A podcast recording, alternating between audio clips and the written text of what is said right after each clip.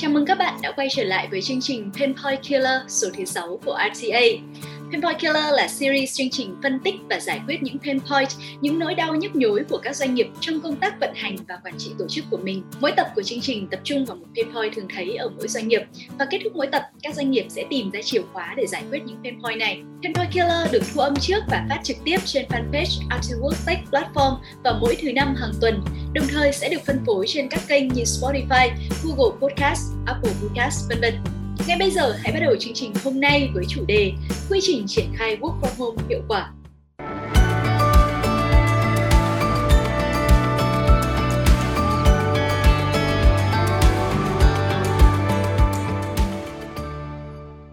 Bắt đầu từ thứ hai tuần này ngày 31 tháng 5 năm 2021, thành phố Hồ Chí Minh chính thức thực hiện giãn cách xã hội theo chỉ thị số 15 và 16 của Thủ tướng Chính phủ về quyết liệt thực hiện đợt cao điểm phòng chống dịch COVID-19.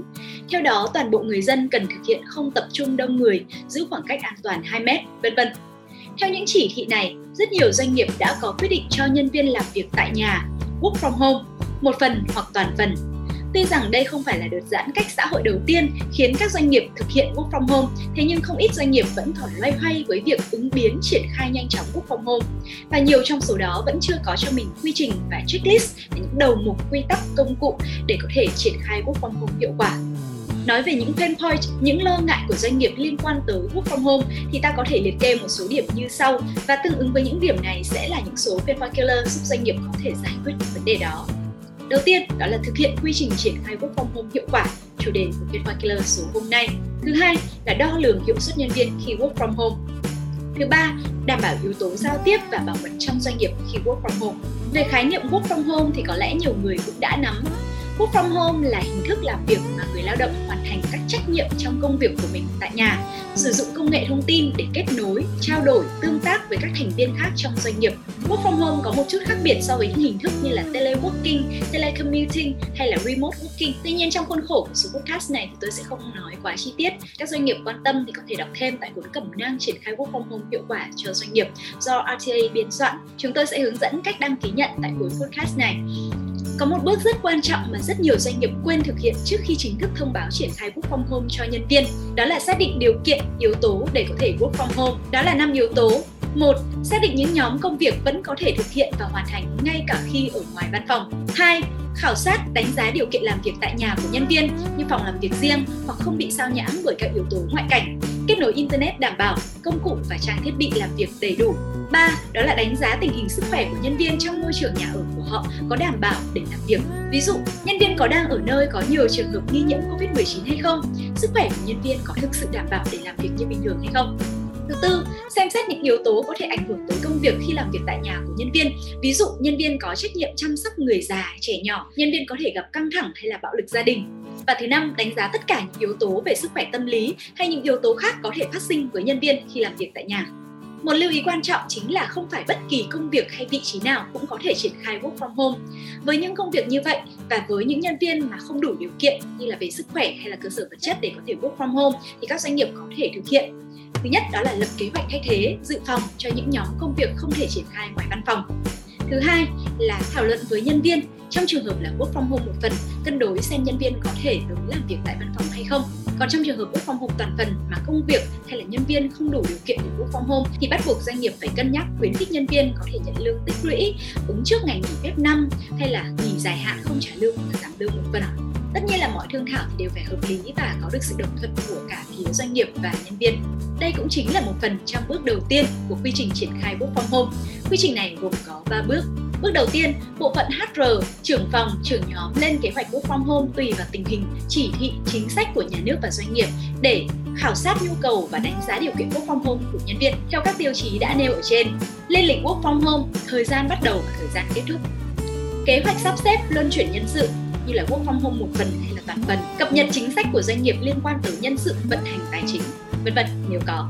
Bước số 2 đó là thống nhất và thông báo chính thức về kế hoạch work from home cho toàn nhân sự.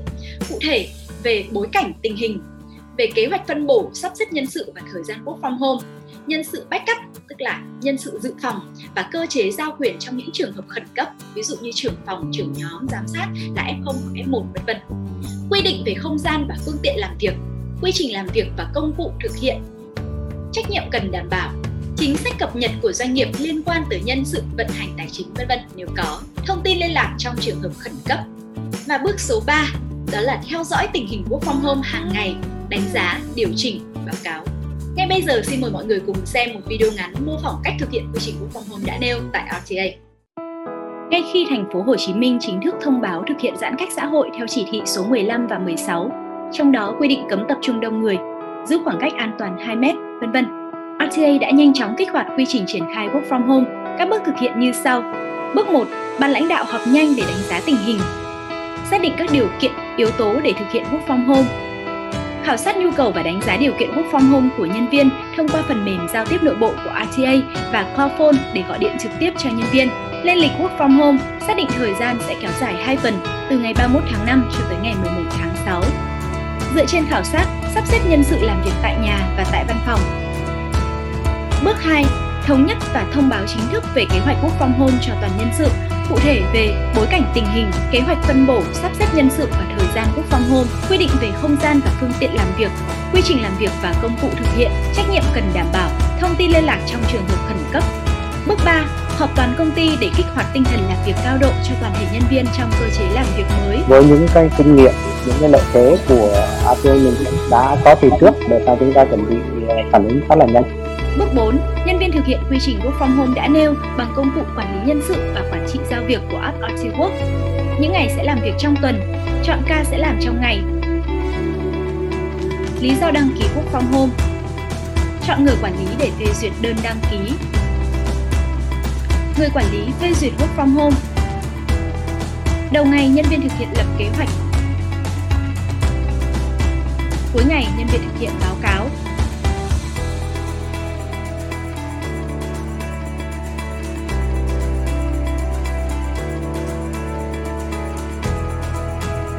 Đổi và cập nhật tiến độ công việc thường xuyên qua chat. Bước 5. Theo dõi tình hình work from home hàng ngày, đánh giá, điều chỉnh, báo cáo.